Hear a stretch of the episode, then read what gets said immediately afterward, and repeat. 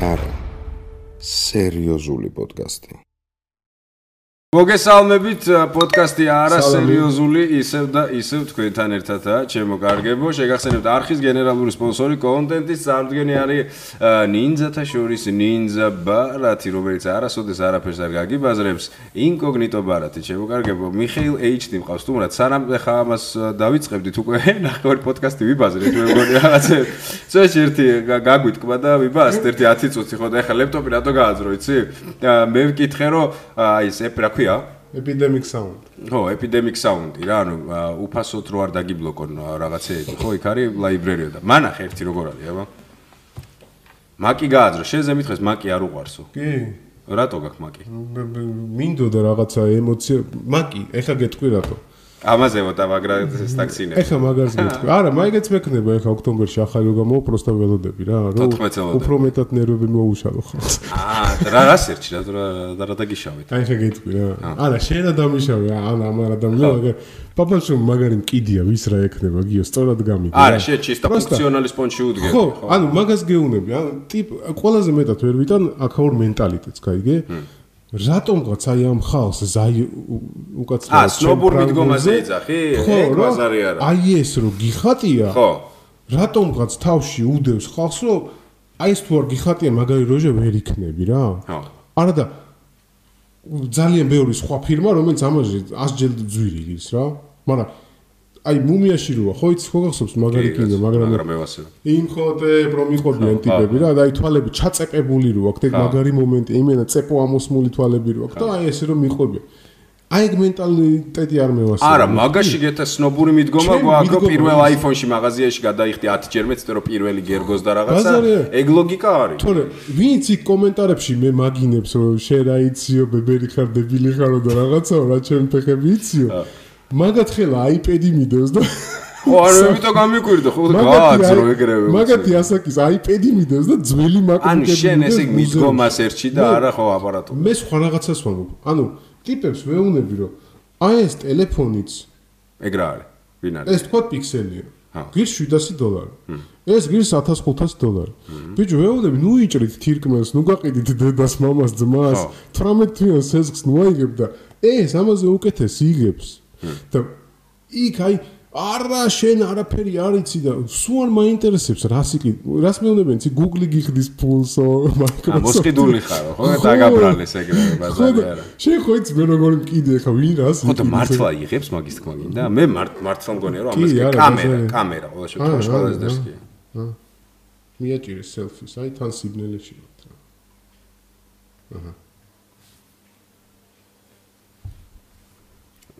მე ძალიან არ მიხვდი ხა. მაგრამ. არა მიხვდები რომ ახლა კაი, ერთი წა. ექსპერიმენტი მიმდინარეობს, ერთი წა, ერთი წა. так. არ გინდა ახლა შენს გაგინებენ და ამ- არ თქო ზმაას ეგრე არ თქო ზრდა. რომ ეს ჯობიაო შენ თქვი აი არა, შენ- ჩესნათ უნდა ვთქვა ერთი წა. ჩესნად თან მიაახლო ბიჭო, რაში დეტალიზაციას იძახე? ბაზარი. დეტალიზაცია კი, კი ვაღიარებ, დეტალიზაცია კი. ფერთა გამა ეს მირჩევნია.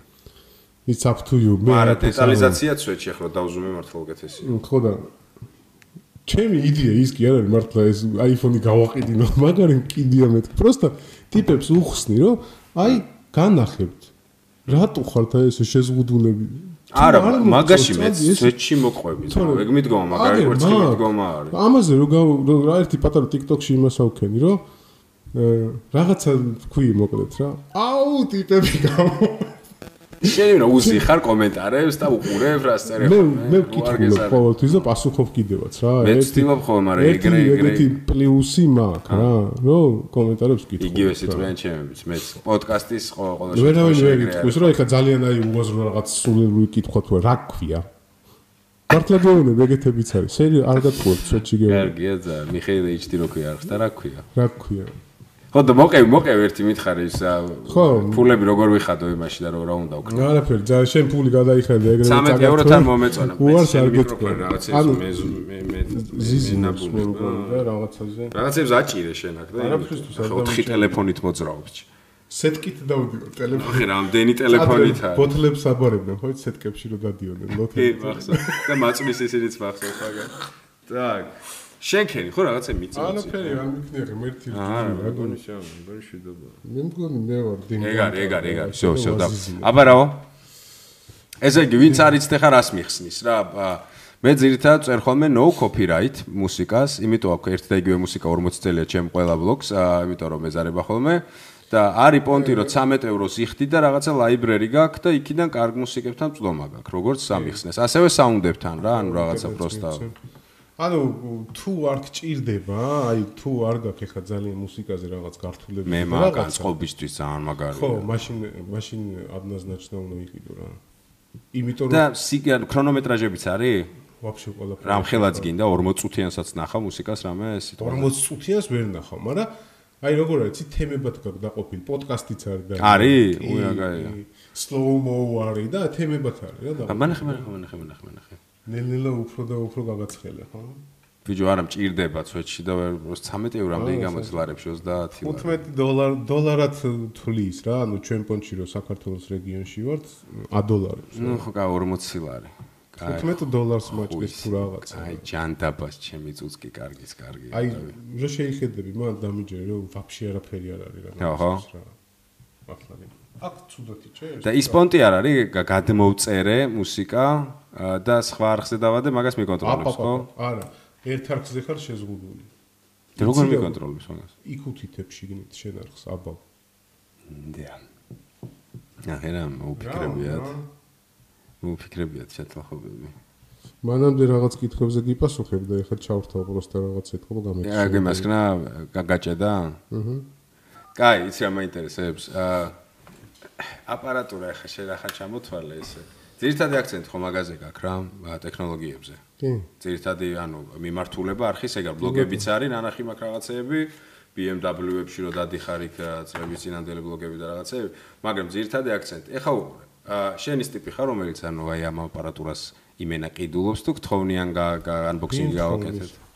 ამ ყველაფერს ახლა შენ ერთი შენი მაღაზია გაქვს? გამისახელოს ვინმე თუნამუსი ეყოფა ის მაღაზია მოვიდეს და აიგ დამიკომენტაროს ვინც ერთი ტელეფონი მათხოვა ერთადერთ ხელ Samsung-მა მათხოვა Samsung-ი ალბათ. Samsung-ი კი. Samsung-ი ალბათ ხო Sony-ი. ხარ. იმის მერე აღარ ალბათ იმიტომ რომ მინუსებიც თქვი სიმართლე არ უყვართ?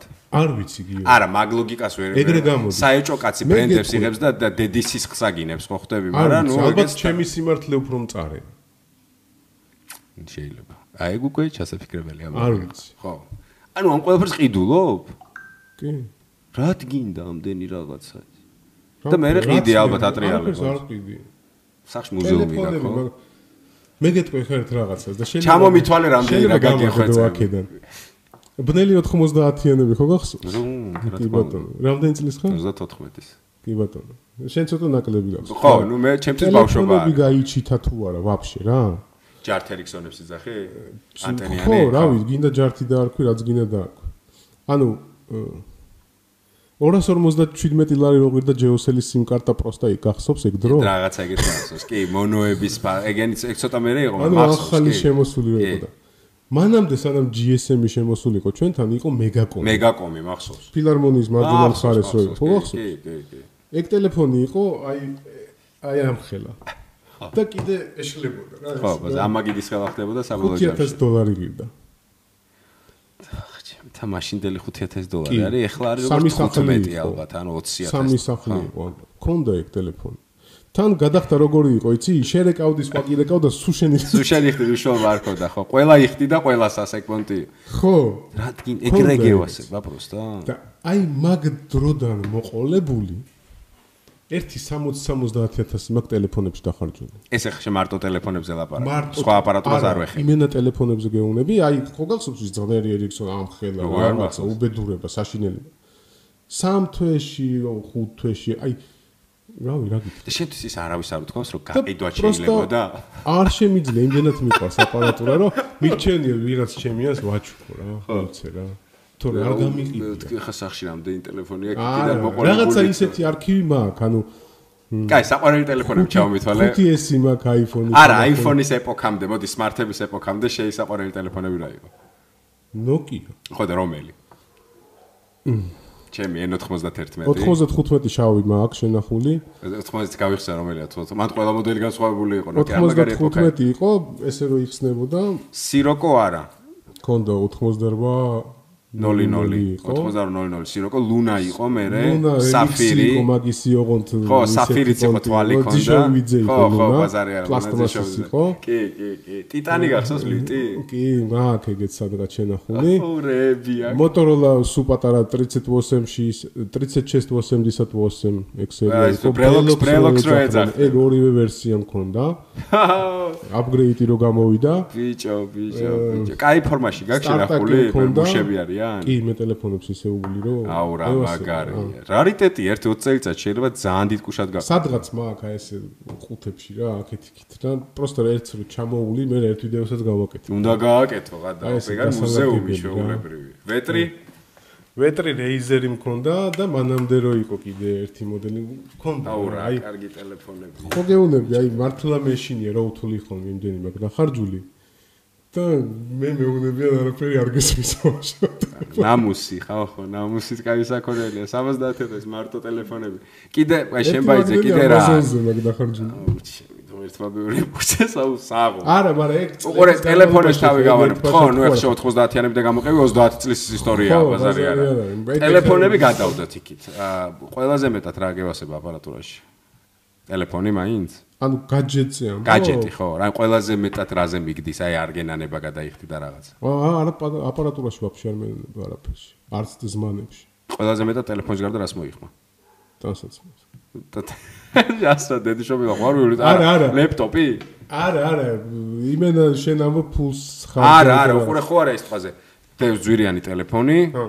ახალი და დევს ლეპტოპი აა, რომელში გა- გაისრივ ან რომელი უფრო მნიშვნელოვანი ტიპია შენ ვერ ერთეული გადავწყვიტა. ორივე. და ორივე ორივე სიყიდის უეჭელი. კაი, სხვები ჩამომithვალე რეები გაქვს. აა ტელეფონების კოლექციის გარდა. ტაბები. ტაბ ტაბი რა. პლან ტაბლეტი. პლანშეტი, ტაბლეტი, პლანშეტი, ხო. ხო. მოიცა სხვა პლანშეტებსაც აფასებ შენ? რა მართლი რომ კაი პლანშეტები არსებობს Apple-ის გარდა? მე ზოგადად ხო გეუბნები ეგ იმხოტება როჟა არ ვარ მეთქი რა. არა, ნუ რაღაცა შეიძლება ობიექტურობაც რაღაცაზე- ხო არსებობს რომ მაგას Apple გეუბნები, რაღაცაში ანუ- მართლა კარგია რა, ეხა ეგრეს კი. ხო. აი რაშია მარკეტინგში. კარგი? ნახე. მარკეტინგში. აუ, აუ, კარგი რა, კარგი რა. და ბატარეიკაში. სხვა ფენომენალური არაფერი ეს ბატარეიკა. აქვს. ტაჩი არ მოგწო კი. სენსორი აჰა კიდე ქონია კიდე არა, გავყვები და ვამბობ, რაღაცებს ვიპოვი გავყევი ბაზარი რაშიც არ და არის. სოფტი არ არ- საჩემო არ არის. ვირუსი ყოველ არ აქვს შემთხვევაში. ანუ ხო ვირუსი არ აქვს, იმიტომ რომ გამოვონ ნახო ნუჟი. უკაცრავად, ვირუსი რატოა, მითხარი, რისთვის არის? ნუ გაგიფუჭოს კომპიუტერი PC-ზე, სადაც მეტი გამოყენება აქვს პროგრამულ უზრუნველყო, სადაც სერვერებია, სადაც აქ რა არის? ვერაფერს ვერ მეუბნები არა, ვინმე რა მიშველი ვითხარი ხო? აა, კი, ახლა კაი, ვიცი რომ- არა, ობიექტურად მოდი. აა, კაი, შენ მაინც ხე სუბიექტი მარკეტინგი რა ხან თქვი სუბიექტურად უ- უდგები. ობიექტურად ჩამოთვალე პლუსები მაკის ბრენდის ნებისმიერ აა, მიმართულებაში.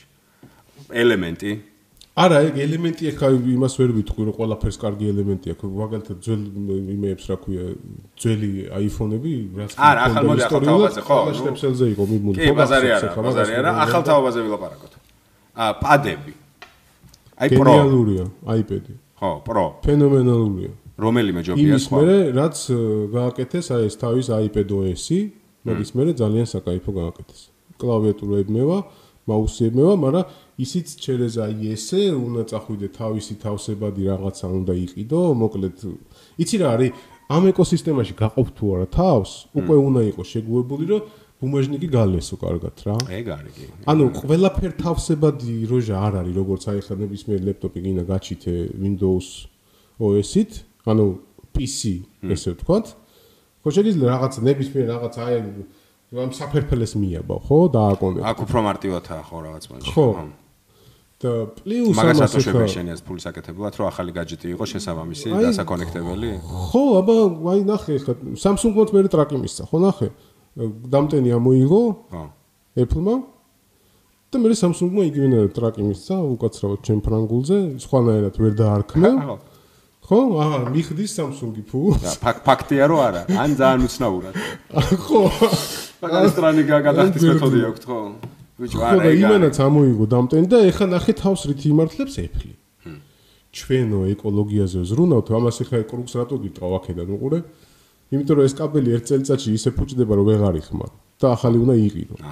ანუ ეკოლოგიაზე ვზრუნავთო და ეს კაბელი თვითონ ნადგურდებაო ისეო რომ ზედმეტ ნარჩენებს არ ტოვებსო რა ხო იცი ეს მთელი მართლა ეგ პირველად მთელი გამიგე. მსოფლიო რომ წვანეზე გადადის ვითომ და და ეგ არის ეს ეგვანტი? ზმანების ბრენდებიც ხო იცი ჩვენ ცხოველებს ერთ აღარ დღეს კლავთ შეიძლება და აა, ეხა ხო. მე ხელოვნებაზე მეგონა გადავედი თვითონ და- ადგურდება ზმანიო და ერთ დღეს ვაშიშველი გადიხარ არა, მაგითაა ნუ არა, არც ეგ არ არის გამორიცხული. ძალიან მალე მოხდება. ეს ყველაფერი ერთლიანი და მთელი ერთლიანი ზედა რო გაქვს. მთელი ცხოვრება ცოტა ხანში subscription-ით გვექნება გია. ეგ არის, კი. დამიჯერ და ალბათ ერთი 10-15 წელი და რაღაც ორგანოების upgrade-ებიც და subscription-ზე. ეგ მომწონს, ეგ მომწონს, ეგ იდეა მომწონს. ჯასტინა რო თამაშობს ის კინო ხო გახსოვს? დრო, თანილეს თუ დრო, რაღაც. ბაზარი არა. გენიალური კინო. ვიждები იდეა სუპერ, სუპერ იდეაა, просто ბაზარი არა. მაკინებს რატო განახებენ შე როგორ ფიქრობ? აა, ალტერნატიულ რეალობას გაჩვენებაც შეიძლება მოხდეს ძალიან მალე. შეიძლება არა, რასაც გაჩვევენ პროსტა. რაც მოხდება, მაგრამ გაპარებენ. ნუ გააჩნია შენ რომელ ფილმს ეძახი ახლა, ხო? ნებისმიერი ფილმი არის უახლოესი მომავალი. ცე რაღაც პონჩი მეც ეგრე უდგები რომ ა, თუნდაც ეგრე რომ გადაახვიო 90-იანებში რაც იყო ეს სამეცნიერო ფანტასტიკა დღეს რეალობაა. თორე არის ჭერსად ჩემი რაღაც. Wi-Fi ძალიან ხმამაღალი ნათქვამია, ერთ-ერთი შემილია აი ეს გაგიზია რა. მე მან მეცვაზიარებ, მაგრამ Personal hotspot-ი. დაიცა, დაიცა ერთხელაც ცდია, აბა მეიცადე. ინტერნეტის პრობლემები. თავი პირველი. ამდენ ხარ მაგას წვალო? რაღაც უჩამჩები და მე მეთქი, რა საკეთებს. ცუდად მეთქი, რა საკეთებს. არის ჭერს და რაღაცა. ჩემი მოყვა. სისუნა აა, დაიჭირა აი, всё, Spotify. მე მგონი დააჭდა. კი. კი, კი, წაიღო. დაიგო? ო რა დას ხამაკში. მაკი მაინც მიყვარხარ. არა, მაკის უსხვა. მიხეილს აფერ გაუგზავნო, მე გამომიგზავნე. მე გამომიგე, ყველაფერი მე მაკი ვაფშე გამომიგზავნე. სხვა არის. всё, ბაზარი არის. ეს ბოლოა ტაჩით როა? კი. ბოლოა და კარგი ჩემიც ლეპტოპი. ბოლოა. ამას რაღაცა ის არის ხო? M2 აქვს ბირთვი ხო? კი, რაღაცა ემორიან 20 და არის. ჩაინიგი დუღდება. ხოიცი, მაგასაც სულ- ხოიცი სულ- კომენტარებში სულ- რასწერ. შენ რაღაც ჩინური შეკტინოსო თორე ეგრე არის ზამთარი. M2 ძალიან დერს კი არანაირად გიდუღდება. მართლა ხო არ შეგტენეს გინდა რაღაცა. ჩაგირთო რენდერი? და ის დაგჭირდება. აქ. მართლა ეგრე ხურდება? ბიჭო, პროცესორს 98 გრადუსზე ავიწყდება, რომ კულერი უნდა ჩართო. 98 გრადუსზე. არა აქვს ჩართული კულერი. და ცოტა კიდე მაღლა რო იწებს, მე რე იწებს კულერს. მერსედესი რო კრიფავს ხოლმე ნენელა, ხო იცი? იხა Mercedes-ას და. რო დააჭერ და Mercedes-ას და. რო და აი კიკდაუნი რო არ აქვს. აა, ეს რა წა- რამე ბრენდი დამიტოვე რაც ბიჭო არა მეყარს. მაგარი მანქანა მაგრამ მაგისტვის არ არის აწყობილი რომ ჩქარი იყოს ახლა მე იმას ეგ ვარ არის, მერსედესი ეგ ახლა არის, ეგ არის ნო კომფორტი და ხო მეც რო სალიდნობა და ბახს ვიყიდი და ესე მიჯდები იმიტომ რომ კომფორტი კი მიიღე კი კი მე სხვა რაღაცას ვამბობ. ვარ მეცმებეცანა ხო ბაზარი ბაზარი არა. არა ანუ ანუ- რა ანუ დაო ის მე როის. მაგრამ მომწონდა ეს ამ M2 სამბავე არა M1 იყიდე დამიჯერე ეხლა ვაფშე მე ყველაზე აფშაბს არ ვიყიდი უნდა მაჩუკონ არა ეხლა ვაფშე მე ყველაზე შეგა გასხოვით მე კაი მიდგო მე ჩუქნა მომწონს ხო ხდება შე ხარჯავდა მე მიყვარს რომ ჩუქნია მე არავის ეს ყველაფერი არაფერი არ მინდა. სუსაჩუქრები აი, მე ცოტა მინდა ეგეთი რო ჟავ. მიხელს რაც არ უნდა აპარატურა გამოუშვით წაიგეთ ჩემსკენ დიოსთან. ჩემსკენ გამოუშვით თუმცა კარგი აპარატურა ცუდ აპარატურას ვერ შევაქებ ხა რაც არის არა ანუ ეფლები სულ აქეთ ეფლები აქ ნახე ჩემ ეფლები აქეთ და ისა სამსუნგები და რაღაცები არაფერი არ მინდა არც თქვენი Samsung-ი ვაფშე რა გაგენდოე 70000 ტელეფონი გაქვს ახლა რა გაგენდოება ჩაირთო კი კი აი აა შეიძლება ნახე ეკაუნტს განახებ ეხლა რა უნდა როგორ უთითებ მე შეგიძლია ინსტაგრამზე ლინკად ჩამიგდო სახელებს ვერ მახსოვე პროპოსტა ეგრევე გავხსნა აი აჰა 12 და 26 euро წერია აჰა 12 და 26 eur და ახლა 30 ლარი მოდი ასე ვთქვათ არა 40 ხოლმე ლარი ვატრაკებ რაღაცა 40 ლარი გზაში ხო იცი ჩვენი ბანკი ცალკე კი კი გაიგეთებს კი კი კი რაღაცებს და იზა აი ნახე შეხედე აი აქ მითითებული მაქვს ანუ არხს ალინკავ რა აა всё და მივხვდი ნახე, მითომაც რა ვერ ხდება? მოატყუე ბაზარი ხო ნახე რა ხდება სანამ subscription-ის პერიოდი გაქვს ამ ეპიდემიკს მანამდე არანაირი სტრაიკი არ გემუქრება ეხლა რა ხდება თუ subscription-ი გაუქმე და ძველი ვიდეოები უკვე გიდევს აა ეგეი ჩათლახები არიან მე ხო, უკვე ანუ არაფერი გიცავენ. არ ხდება. არა, აი ყურე, შენ ამ თვის გადახდილი გაქვს, ხო. თქვათ და ამ თვეში შეგიძლია ამ თვეში რაც ჩაეტები, ანუ დაანგარიშების თარიღში რასაც ჩაეტები, მაგ ვიდეოზე დაადო. ეხლა თუ გაუკეთე ამას ან subscribe-ი, ხო იქითა თვეში ეს მუსიკა თუ დაგინახეს, დაგასტრაიკები. მიხვდი? ვერა სვეჩი ტვინი გადამეწვა. მოიცა არა. ამ თვისას ვიხდი, ამ თვის გადაღებული კონტენტი რა ამ თვეში თუ აიტვირთავს, всё, უფლება მაქრო ეს ი- იდოს და ხო, იდოს. მაგრამ შენ ხო ახლა არ- არა მე პროსტა სტოპიროც გეუნები რა, ხო. ანუ გაფრთხილებ რა, რა პირობაა. აი, შენ ხო იხდი ახლა კიდია მგეჭრება ყოველთვე. მაგრამ აი გადაიფიქრე, აღარ გინდა რა. ანუ იმ თარიღს შეხედავ, რა თარიღამდეც უკვე გადახდილი გააქვს ეს subscription-ი ხო? და მაგ თარიღს არ უნდა გაცდე. ახლის გა- ახალ კონტენტზე გამოყენებას. ხო, ახალ იგი ვიდეოში, ასნად, ძველ ხო? ვიდეოებს ხელს არავინ არ ხო, არა, მე თუ მაინტერესებს. რამე მოხდა და YouTube-მა გაჭედა და რაღაცა, ეგრევე აქედან invoice იღებ, აჰა. PDF-ს გიკეთებს ეს ჩაოლებრივად. იქ APL ხო არის YouTube-ზე ის აჰა. დაჭერა კნოპის ხო. გასაჩივრება, პირდაპირ ჩაუგდებ მაგას და ერთ საათში ან ერთ დღეში ბოდიში, ისე. ბოდიში მოგდის ეგ. ხო, ბაზარი არა. და ა, არჩევანი რა მითხარ იცი აი ა, მრავალფეროვანი ინსტრუმენტალ რაღაცა უცნაური ვოკალებია თუ ეს სიტყვაზე თუფაკი მინდა არა, აპაპა, ეგეთი რამე არ შეგეშალოს. ცნობილი მუსიკები და რაღაც არა. აი, ეგ არის. აქ არის ჩვეულებრივი მუსიკოსების გაერთიანება, ანუ third party მუსიკოსები, რომლებიც სპეციალურად ამ სპეციფიკისთვის რომლებიც ქმნიან სპეციალურად ე, subscription-ზე მუშაობ. არანაირი ეხლა თუფა კამარუ შაქურები და ისინი BIG-ები არ გვინდა. არ არსებობს გზა რომ გამოვიტანო ეგეთი ჰიტი და შენ გადავიხადო ლაბელს რო დაუკავშირო და გადახტო რომ მოგთხოვ, რავი, სახლი, корпуსი კი არა, ქვეყანა რო გაყიდო, ვერ მაგრამ გადაიხადო. ყველათ მიხაროდა ესე იგი მე არა, მეგონა არა. არა, თუ ეს პაკს არის. დავადებდი. არა, ეს არის ჩოტკათ აი აქ რაც ლაიბრერია, რაც ბიბლიოთეკა, იმენა მაგაზე მუშაობ რა. მაგრამ ღირს შენი ძახ მრავალფეროვნება არის რა ორი ხელით და ორი ფეხით. გირს. ლინკი ჩამიგდა ინსტაგრამზე არ დაგეზაროს ერთი თხოვნა მექნება. იცი რა მითხრე საავტოროებზე ხა იმდენს ბაზრობთ. ნახე რა მოხდა კინო ე, საიტების თემებზე? არა? რომ დაიბლოკა ყველაფერი. აი მოვის აჭარა და ისე. იმიტომ რომ ის გახსნეს subscription-ი. კავეა გახსნის კავე. რა ოფიციალური ოფიциალური ბანდი. კი, იქ ვითომ აწერია რომ რაღაც აღდგენით სამუშე თუ რა ქვია. რეორგანიზაცია მიმდინარეობს. ტროხა ალბათ იყიდეს ეხა ეგ საიტები, პული გადაუხადეს და კარგად იყავითო. ეგრე გონია შენ? ალბათ მე მქონია ჩვენ- ისეაც ლიცენზია ქონდათ კავეა. არა რაღაც ეჭვი ეჭვი მეყარება, იმიტომ რომ არც ერთი მანდენა რაც იდო, ყველა пиратულია ეხლა მან ეჭვიც არ არის მან, რომ ყველა пиратული. ყველა გაშვებულია მაკინოთეატრში, როგორ არის პინო პირატული. რა არის გაშვებული? აი ეგ ყველა ფილმი რაც ხო, მაგრამ iMovie და ვაჭარა და რაღაცა რაც კი არსებობს მაქსაიძე კინოში ყველა არ არის გაშვებული. არა, მე გეუბნები, ეგენი იმიტომაც დაიბლოკა. კავეაზე რაც დევს, ეგ ხო ის კავეაზე არ რესურსია. ვამბობ მე, მე ვამბობ იმას კაკრაზე რომ არა, ის- კავეას ის პირატული გაიასნებულია იყო. ის საიტებიც რა. ანუ კავეამ ალბათ გაიასნა იქ იმ ნიშაში, всё, ეგ იქნება რა, Netflix, განetflix-დება შენ ალბათ. კავეას გაიასნებული გონია ეგ და არა კი. დიდი რესურსის რეგულაცია? არა რაღაც ეჭვი მეპარება ჯერჯერობით ეს ქვეყანა კიდევ პატრონოთ არის იმიტომ რომ ჯერ ბაგას ვერა მაშინ Windows-ებზეც უნდა დაიწყონ და Windows-ი აა აჯარიმებს მარტო ორგანიზაციები ვინც არის მ- იუზერებს ვერ აჯარიმებს ნუ მაგ ლოგიკით ხომ არა, ეს ხო კიდე სხვადასხვა ბრძოლა არის, შე რასაც იძახი მაინც რა. ეს კინოინდუსტრია კიდე სხვა რაღაცეებზე მოქმედებს ეგრე. ანუ იქ გრანტები, ანუ ხო ხდები ჩვენ ვარ დაბლოკილი ყველანაირად, იმიტომ რომ ა, მეკობრეობა ძალიან გავრცელებული არის.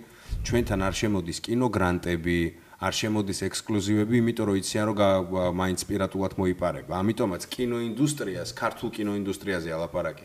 ქონდა მაგპონჩი ა, ძალიან ცუდად საქმე რა და ამით შეიძლება რომ ეშველოს. ზოგადად მაგისგან დაცვა არ არსებობს რაც არ უნდა გააკეთო ყველაფერზე წამალი იშოვება ხო იცი ნუ ეგრე ხო ბაზარი არა, მაგრამ შეხო მაინც მაქსიმალური უნდა გააკეთო რა, რომ დაემსგავსო სოფლიო ბაზარი სტანდარტს. არა მაგრამ აი ნახე აი წერა Windows-ი ამბობ იგივე Windows-ი აიგ რა არ იკრეკება Windows-ი ვის ვის აქვს ახლა ისა ناقიდი Windows-ი მე არა.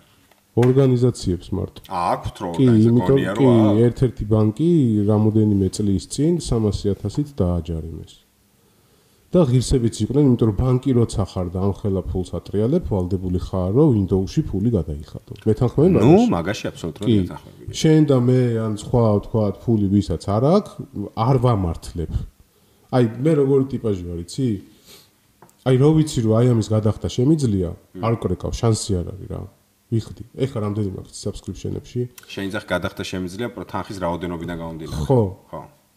აი თვეში 100 დოლარი მეჭრება მარტო subscription-ებში Netflix-ებს და იმებს იძახი რაღაცეებს. ზოგადად ხო აი Adobe პროგრამაში მაგალითად ხდი რა, DaVinci-ზე კი მაგებს გეუბნები DaVinci-ზე გადავედი ეხლა და Adobe всё მოხსენი მთლიანად რა. Premiere After Effects-ი გადავაშენე ვაფშე.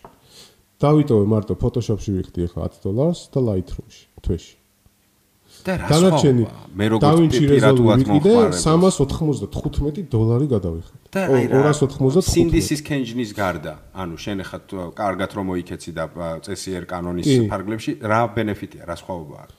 ბენეფიტი ო, ბევრია, ну ჯერ აპდეიტები და რაღაცეები, მეორე ის რომ რაც არ უნდა დაკრეკო Photoshop-ი ისე არ მუშაობს რაღაც ეფექტებზე, ჭედავს, close-ავს, გაგდებს, დიფუჭებს ფაილებს.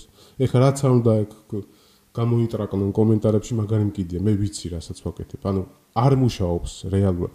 ანუ არ სულ ვამბობ 100% იმას რესურსი რომ რაღაცა ვერ ამუშავებს. განსხვავებულია და იქ ფრთები არ ამომდის რომ აა ხალხო იყიდეთ და რაღაცა მაგის აგიტაციას არ ვატარებ მაგრამ ჩემ გამოყენებაში აი მე რასაც ვიყენებ ხო მაგალითად აი პრემიერში ვიხდიდი მთლიანი Adobe-ს პაკეტში ვიხდიდი 50 დოლარს თვეში ყველა მაგრამ ყველაფერზე ხო კონდენსი. ოღონდ ყველაფერი მთლიანად შედის რა იმიტომ რომ პაკეტები ისეა განაწილებული რომ მაგალითად დიზაინერი ხარ და ვიდეოსაც აკეთებ ხო. Photoshop-ი და Premiere ვაფშე სხვადასხვა პაკეტებში. და Photoshop შეიძლება ისა რა ქვია, ილუსტრატორის მაგივრად პაკეტში მოყვებოდეს ისა რა ქვია, აუდიშენი, ხმა, რომელიც ვაფშე შენთან ვინდა კავშირში კომპლექტა არის. ეგრე იდიოტური. ეგრეა, იდიოტურად კი არა ძალიან ხო, ნუ გასაგებია. თავისთვის თავისთვის ძალიან ძალიან ჭკვიანია. ჭკვიანურად რომ გაყიდინებს ერთხელს და ხო, მეორესაც. რა. და დავინჩი ეხლა მქონდა მანამდე დაკრეკილი, სანამ სწავლობდი რა. და თქვი რომ დავამთავრებ სწავლას, всё, დავინჩის ყიდულობდი. 295 დოლარი გადავიხადე, მაგრამ დავინჩის მუღამი ისე რომ 60 ჩენია, არანაირი ა subscription-ი. თვეში ერთხელ არის ხდი. არა, lifetime-ია. გადაიხადე და მოვჭი. ეგაა, ხო. ეგ- რაც არ უნდა ახალი ვერსია გამოვიდეს 20 წლის მერე, მაინც შენია. და Update-ი update-ი გეკუთვნის? მოდის. კი. არა, ეგ ძალიან ჰუმანური მიდგომა არის. და კომპიუტერი ახლა არ მაქვს ძალიანელი, კი ძველია, მაგრამ 64 მაქვს ოპერატიული, ვიდეოკარტაც სუსტი არა მაქვს და რაღაცა და გესმით ხო? ძალიანელი არ არის. ხო, ну არა, ახლა კაი კომპი შესაძლებელი გაქვს, მაქვს, კარგი მაგრამ კომპი რო გაქვს. ვთვლი 1.10 მჭირდება მარტო კომპიუტერში. ერთი ორი sorry, ტელეფონი გაყიდე და ეგ არის. ამოვაგდე პროსტა. ერთი ორი სეტკა. ხო, და ეგ არის რა. არა, ეგეთი მაგუთა არა ვარ, ხალხო რო გგონიათ, მე პროსტა იმიჯი მაკეგე. პროსტა იმიჯი მაკეგე თორე მაგ მართლა გეუბნები, რატო სერიოზულად. რატო გაიშალჩე მე რა გინდა? ბიჭო, როგორი ტიპაჟია, იცი, რაც მინდა იმას ვარ ვისრულებ რა. ეგ არისო, ეგ არის. თუ აი- რაღაცის ხარჯზე არ ხდება, მაგასწორებს ეგ მაგარია. აი როგორ როგორ იცი, აი რო ვიცი რომ დღეს აი ხვალ ამაში ფული არ დამრჩება და დღეს მე მინდა რომ აი ეს ვიყიდო და გავისწორო, მივდივარ ყიდულობ. და ხვალ ფიქრობ იმაზე ის ფული როგორ გავაკეთო და ვაკეთებ. ეგ კაი, თუ ეგ რესურსი არის, მაშინ ძალიან სწორი მიდგომა. კი. იმიტომ რომ ხვალ გათენდება თუ არა, ეგეც არ ვიცით, ამიტომაც სწორია. კი. კი, ეგ მიდგომა სუპერია. ხალხს გონიო რაღაც გადაჯმული მილიარდერი და არ ვარ თქვენ არის მათხოვარი ვარ ჩვეულებრივი просто просто იმ მომენტებში ვისწორებ იმას რაც მინდა იმიტომ რომ არ ვარ თო 10 წლის და რამდენის ერთხელ ხარ? ცხოვრობ რამდენის ხარ? 45-ის აი შენახული ხარ ხო? კი ო, სანთელში მაგარია. მძინავს ხოლმე მე თაფლში. ლენინივით მძინავს კარგი, ხოლმე. არა, არა, просто ეგ- ეგ პროცედურა კარგია. ერთი 2 საათიანი სანამ გავიწყე მარაღიებს, მარაღიებს მოვლღვები ეგ ხოლმე სანამ მოგწვავენ ეგ და სა- შემოგადნობენ. არა, არა, კარგად შენახული ხარ მოვასწორებს. ხო იმიტომ რომ არ ვდა- არ ნორიულობ არა, სწორი მიდგომა გაქვს. მე მაგაში გეთახმები რომ იმიტომ რომ ხვალინდელი დღე რადგან არ ვიცი ხო, გათენდება თუ არა, დღეს თუ არის ის ეგრეა, რომ რა, მე- გავიხაროთ რაღაცა. აი, ეგეთი ბაზარი არის ზოგი ხალხი, ეგეთი როჟაა, მაგრამ მე ვერ ვერ იმასავშე, ვერ აღვიქვავ ეგეთი ცხოვრების წესს. ან ტიპები რო აგროვებენ, აგროვებენ ტრაქში რო ვიტენიან ამ ფულს და რაღაცა და და მე ბოლოს რეკუდებიან უფრო- ზოგი. რას წაიგებ? ვერაფერს ეგ. სიბრელეს და სიჩუმეს და იაპ. კონდეს ის ფული მე, იდოს იქ. თუ მართლა გონია თუ ვიღაცას რომ ფარაონივით იქ ჩააყოლებენ და იქ იბაირა ეგრე რო იყოს და რო არ ვიცოდეთ. რასაც ჩაგაყოლებენ იქაც რო რაღაცა მოყოლეს და რო რო არ არ იცი ვიცოდეთ, პროსტა. მობილური ჩაგაყოლეს იქაც გაგზბაო. იქე ყველა უმობილუროთა. იმიტომ არავის არ ჩააყოლე. არა, მე კაი. გავაქირავებ მიგდომა. ტელეფონებს იქ. შენ შენ ერთ სასაფლაოს ეყოფა. ტელეფონებს ერთ კაი გაქირავე, კუკიას რომ- ეყოფა ბაზარი არა, არ ნო. ყველა ჩააყო. შენ რა გითხარი? არა, არა, სწორი მიდგომა, ასწორებს ბაზარი არა. ხო და და თუ ეგ მაგიტომაც- ეგეთ თან მithumetes ეხა აუდ- მაზე რაც თქვი რა, დავინჩი ქვია, ხო? ეგ lifetime პაკეტი ძალიან ასწორებს. მე Lifetime. ცოტა არ მომწოსროთ თვეში უნდა იხადო 300 დოლარს. ანუ სიტყვაზე, ნახე ეგ რას არ გეუბნები წეგან გამიწყდა უცბად აზრი და აი ჩემ კომპიუტერზე პრემიერი მაინც ჭედავს ანუ აი კ- რო ეგ ახო პრემიერის ბრალია. ტაიმლაინში ხო იქ ფორუმზეც უკვე გინება მიდის დედის ტრაკის რომ ვაფშე წაშალეთ და ახლიდან დაიწყეთ ეგ პროგრამაო რა იმიტომ რომ აი ძალიან გაბაგულია უკვე რა 90 მილიონი სტრიქონი აქვს სადღაც ვამონტაჟებ მაგათ. ვეგასში. ვაიმე ვეგასი არ მიხსენ უნდა გიხსენო ვეგასში ვამონტაჟებ. ვაიმე გეხოცები ვეგასი კარგი რო ყოფილიყო სონიკი არ გაყიდდა მაგდენი ისტორია ვიცი, მაგრამ მე ვიყავი 14 წლის რომ ვეგასი აღმოვაჩინე. როგორც 20 წლის რაღაცა წინ და იმის მერე გააკეთო. ვეგასით ვარ. ჯერ ფაზლები უნდა ვიცოდი რომ დამცინე უნდა ჯე ყველა ხო დამცინე სა ვეგასზე. წრე მაგრამ. კვადრატში უნდა ჩასვა და ძალიანაც კარგი პროგრამაა გენასვენ, აი ძალიან პირატებს- მომწონს. პირატებში რა რაღაც კოდები რომ უნდა გამოიგდო და დაატრიო უაკენწლე რა გინ მე არ მაქვს მაგდენიცოდ მე რაც მჭირდება იმას აკეთებ ხო და გიხსნი რომ გაცილებით გაგიმარტივდება ცხოვრება და ვიხადო ფულის შანსი ნოლია შანსი ნოლია სტიმზე თამაში არ მიყიდია არასოდეს დაკრეკე ოღონდ გამიმარტივე ცხოვრება არა და დაკრეკე ხო მაგრამ ეხლა უნდა ვისწავლო ეხლა პრემიერი და მაგის ნერვებს არ არის დაუბერდი მაგისთვის ეხლა შენ ეგ გევასება და არაფერი მე სწავლა არ გინა ელემენტარული ვიდეო თუ გაგიკეთებია უკვე ერთი და იგივეა რა, ვიკეთებ ყველაფერი თელი ცხოვრება. დაახლოებით ერთი როჟა არის ეხლა შეიძლება იქ- ის რა ქვია მ, მაკრატელის ისა რა ქვია shortcut key იყოს იქ control c ისა c პროსტა იქ იყოს ე,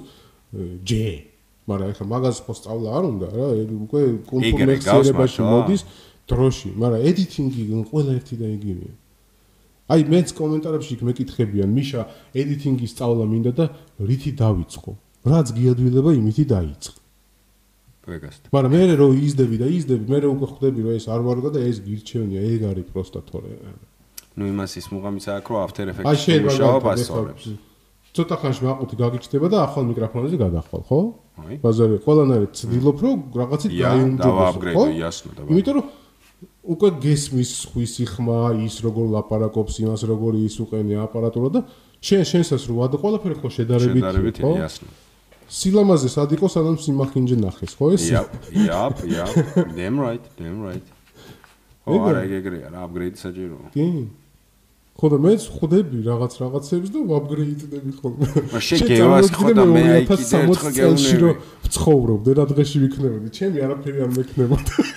მაგ კონტექსში პირდები სულ რაღაცეები სუ რობოტი ვიქნებოდი. სვეჩი, აი, ხარი მაგ ქრონიკულად ამოვარდნილი და მაგ უტოპიური ოცნება მაგ რო კიბორგის მხარი მინდა. ხო, აი რობოტში როგორც აქვს Will Smith, ხო, იცი, როგორ მინდა იცი რომ რაღაცა ეგეთი მქონდეს ხო და რომ მაგას გიოდები, ვიდო დაშლა აწყობაში მოუნდებოდი, ეგო პოდკასტ ვერ დაიწყებდი. არა, საკუთარ თავზე არ დამენანებოდა, ცოტში გემოს. სულ დააპგრეიდებული ტრაკით ჯერ ვიმოძრავე. თავს შემოვაგორებდი. ბაზარია. ალიტაშიც ხო არის ეგ რომ აპგრეიდებიან რა. მოვა ეგ დრო მეგობრებო, გაემზადეთ. გაემზადეთ მოვა ეგ დრო.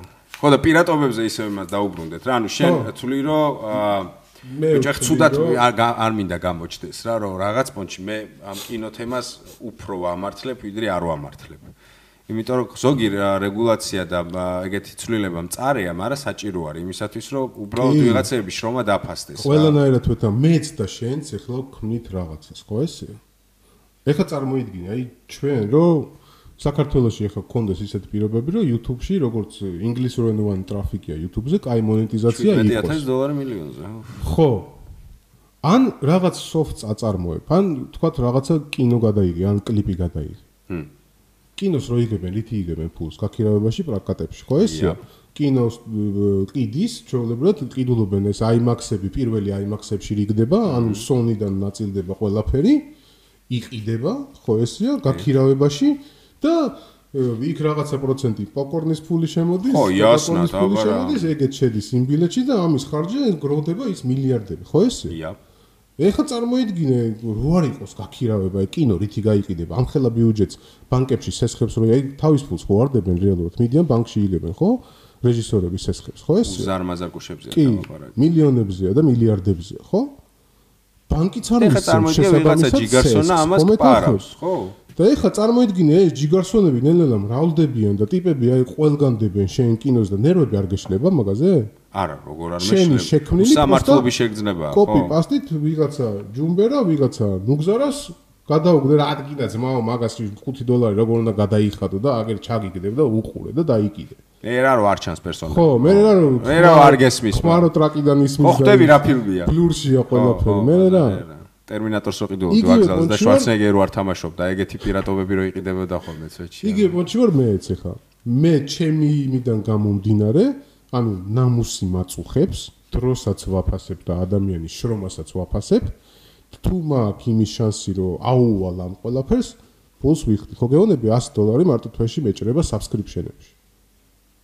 ხო და აი მაკედანო კიდე მებადება მე ეს კითხვა, 10 თუ არ დოლარი გვაქვს მეჭრება შანსი. Google-ისგან, ანუ რეკლამის გარეშე YouTube-ი რომ მქონდეს, 2 ტერაბაიტი კიდე მაქვს ნაყიდი ყოველთვე 10 დოლარს კიდე მანდედან ცალკე ვიხდი. მუსიკაში ვიხდი ფულს, Spotify-ც მაქვს, Google Music-იც მაქვს. ხო, ია, აბა და იასნა კიდე დაგიწევ. ეგეთი რაღაცეები, მაგრამ 100 დოლარი აი მარტო აი ესეთ რაღაც იმეებში რა, ლაზერი აგერ ეპიდემიკი, ეხა იქ 200 დოლარი ერთ წლიანი უნდა ვიყიდო, მეორე საუნდია, მაგრამ შენ ეპიდემიკს უფრო გირჩევ ვიდრე იმ მეორეს. იმის პლუსი პროსტა ის არის, რომ 200 დოლარს თუ გადაიხდი წელიწადში, უკვე არ მომწონს? მაგრამ მოგეწონება, იმიტომ რომ შენ ეხლა წელა რაღაც აზრები გიტრიალებ და აი არხებთან და რაოდენობებთან დაკავშირებით. აი ეხლა მოგეწონება. აბა თქვი. 200 დოლარი ძმაო წელიწადში და წავედით.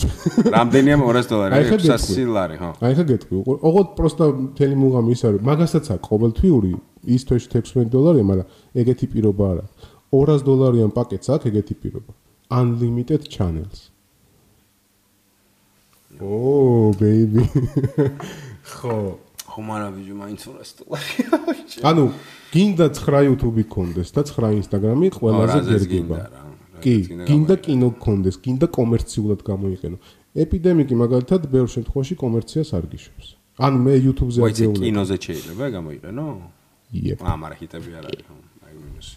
სუმ რატოაც თავში მიტირალესო ჰიტები. არა, ჰიტებს არავინ არ მოგცემს ახლა ის ლაბელების ისა ეგეთ რაღაცას ვერ ვერასდროს ვერ გააკეთებ, იმიტომ რომ პროსტა ვერ გადაიხდი რა, მაგ ჰიტის ფულს. გამორიცხული. მდე. ჰიტას ვიდეო ნახე? ამ ამ რეგულაციების თემაზე? უი, არა. კინო რეგულაცია. ახალია? არა, ეხა დადო ხო რა, გა- განხილვა და ძალიან სწორათაც მიუდგა რა. ხო ხვდები რომ აა, პლი- პლუსები და მინუსები რო დაიბლოკა ეს არხი, რატოა სიტყვაზე კარგი, რატოა ცუდი, რომ კინო ესეთი მე ვფიქრობ, რომ მაინც კარგია. რა. ხო დაი აა, ყველანაირად მესმის, ძალიან დიდი ბოდიში წარეა. იმ ხალხთან. ბაზარი ვისაც არა. საშუალება არ აქვს, ნუ გონიათ ესე რომ მართლა მიშას გადაჯმული აქვს თავზე და იმიტომ არის მომხრე, არა. რო გაიზდებით, პატარა ასაკში ხართ დღეს, ვინც ახლა კომენტარში მაგინებთ მე ამ სიტყვების მერე, პატარა ასაკში ხართ თქვენ, რომ გაიზდებით და ესე გრუზინულად რო გამუშავებენ და მე ფულს არ გადაგიხდიან, იაპ. მე მიხვდებით თურმე ბებერი მიშა რას გელაპარაკებოდა. არა, ბებერ მიშასთან შედარებით ოდნავ ნაკლებად ბებერი გიორგის დაგიმატებთ, რომ ეგ რეალობა, რომელიც მოიცა თქვენ ეხა შენ ხარ გტივართ ხანში შესული თუ მე ანუ ბებერი და არც ხანში ერთი არა, ხანში შესული შესული არც ერთია. აბა, შენ თუ მაკონტექსტში იღებ შენ ბებერი მაშინ და ჯელი ხარ. ბებერი და ბალზაკავს კი ბოზრას და რა- რაღაცა მაგთებაში. ლუჩი ჟინი ხოკრუგა ვოთ. ვოთ, კარ კარ კარგად ჟღერდა. ხო და სწორს იძახსოთ რა არის იმ თავარი რომ ეს რეალობა რომელიც ეხა მწარეა, უცებ მიჩვეული ხო რაც გინდა როცა გინდა ნახე, არასწორი არასწორი იყო თავიდანვე. ანუ თქვენ რასაც და ჩვენ მივეჩვიეთ, ეს აპრიორ თავიდანვე არასწორი და მოპარული და ა, ნაჩათლახარი იყო. მიხვდით, ანუ ა, ეს იდეაში ეხა როგორც არის რა გინდა ვაშკაცო ეს იდეაში ეგ როგორც არის ესე უნდა იყოს პროსტა ჩვენ მივეჩვიეთ არასწორ იცი რა რა პონო, რა პონს გავს დაახლოებით კორუფცია კორუმპირებული ქვეყანა წარმოიდგინე და უცებ რო კორუფცია მოიხსნას და ჩვენ რო დავიწყოთ წუწუნი რომ ბიჭო ზატო გამაზვით შეიძლებოდა სროკი და ხალხი ჯერ ვერ გეცილებინა გამოსულა ხო და იქიდან, ეს ხომ წარია რომ ეს სიტყვაზე სროკისა ესე უნდა იყოს ა, ბაზარი არა, მეც მაგრად გამ ნერვები მეშლება, ეხა კავია პლუსზე შევდივარ, დაამატეთ ფილმები. მუქთა აწერია და 6 ფილმი გიდევ თუ რაღაც დაამატეთ, 9 ლარი უნდა გახდესო მერე თვეში. იდეაში არ არის ბევრი 9 ლარი რა, საკაიფო ანუ ძალიან ფასია, თუ საკაიფო მართლა ფასია. კინოები თუ იქნება. იგივე რესურსი იქნება ფილმების, რაც იყო, მაგრამ არა არ იქნება ჰა, ეგ ტეხა. არ იქნება. მეც მაგრამ იწება, რომ აი მუვიზე შევედი ჩემი საყვარელი საიტ და ანუ- არაფერი აღარ იყო. ეს. ცხრალ არათ მიიღებ ისეთ ფილმებს რაც ოფიციალურად ი- რასაც იყიდის კავეა კინოში გასაშვებად ისიც ნახავ მაშინ როცა კინოში დამთავრდება გაშვება სავარაუდოდ მე ესე ვფიქრობ ყოველ მაშინ შემთხვევაში. მოგამია ხო, აბა პარატ ესე გებრედა ვამბობ რა. ანუ იმიტომ რომ მე კინოში აღარ წახვალ და სახლში წამოუწევი და კინოში ე, პოპკორნს არ იყიდი და იქ ფულს არ დახარჯავ, ამიტომ ჯერ კინოში გავა და მე სახლში გაყურებინები, მაგრამ რეალურად ყველა ამ ხელა ბაზა კინოში არ გექნება. ელემენტარულია, შეჯდებით ტორენტებზე. არ არის აქ გასაგიჟებელი მაინც რაღაცა. გონია რომ ეხლა- მაგას არ დაბლოკავენ? არა, ტორენტებს ვერ დაბლოკავენ, VPN-ის მეტი რა არის ახლა. ვაფშე ბალაბალა. VPN-ზე თქვენს რომ ეხა ხო, შეიძლება VPN-ში აი ფულს მუვის ვიხდი. VPN-ში ფულს იხდის. რამეში ფულს არის, რაშიც არ იხდი? მე არ მიყვარს ვაფშე რაღაცაში ფულის არ გადახდა. მე ძალიან მომწონს ეგ მიდგომა, პროსტა იცი თაკი არ. რატო? თორემაც მე არის. მიყვარს რომ რაშიც ფულს ვიხდი, ვიყო მომთხოვნი. აი, სწორია ხო. მუქთაზე რაღაცას გააკეთებინებ და ვერაფერს ვერ ეტყვი. ბაზარი არა. იქ წურავ ბოლომდე. კი, იქ მიწერ საპორტს დედის სისხლის კი. დინებით და ეტყვი რომ აი კი. მან გამიჭედა და რატო თქვენი არა? დედა. იქ ვერაფერს ვერ მიწერ. რატო არა, მითხარი?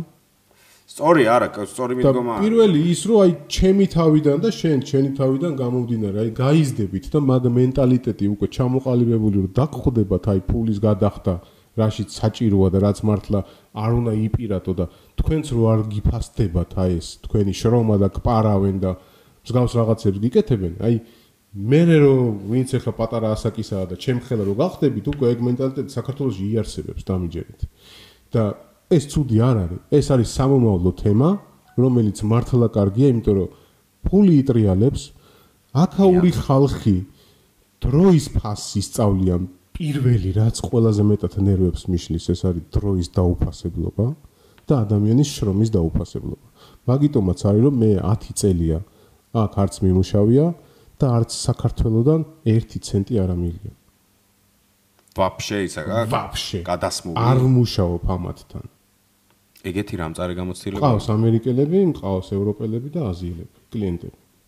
მშვენიერი კლიენტთა ბაზა ყოლე, მაგრამ კი. აქაურებმა ეგეთი რამ გველი არ შეგიწეს მინდა რომ ეხლა რომ თქვა. თუ მინდა მე- არა, იგივე სმეჩებს ვკდომილვარ, არაერთხელ ხო იცი რა ხდება არის? პუნქტუალურობასთან და საქმის და მიდგომასთან ეგ დაკავშირებით ზუსტად ერთი და გეთახმები. მე მეორე გაგაკეთებინებენ და ვითომ აღარ მოწონთ.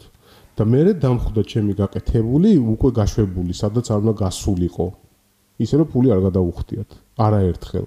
და მე გაწვალებენ, რაღაცას გააკეთებ, კი, კი, მომწონს და მე აღარ მოწონს. რო გათენებინებენ ერთ თვეს. და ეგეთი პუნქტი. ну ტიპიური აკაური ბაზარი რა. იქ ეგრე არ ხდება? არა, იქ ეგრე არ ხდება. იქ იმ შრომასაც რომელიც შეიძლება არ მოეწონოს ანაზღაურებადია?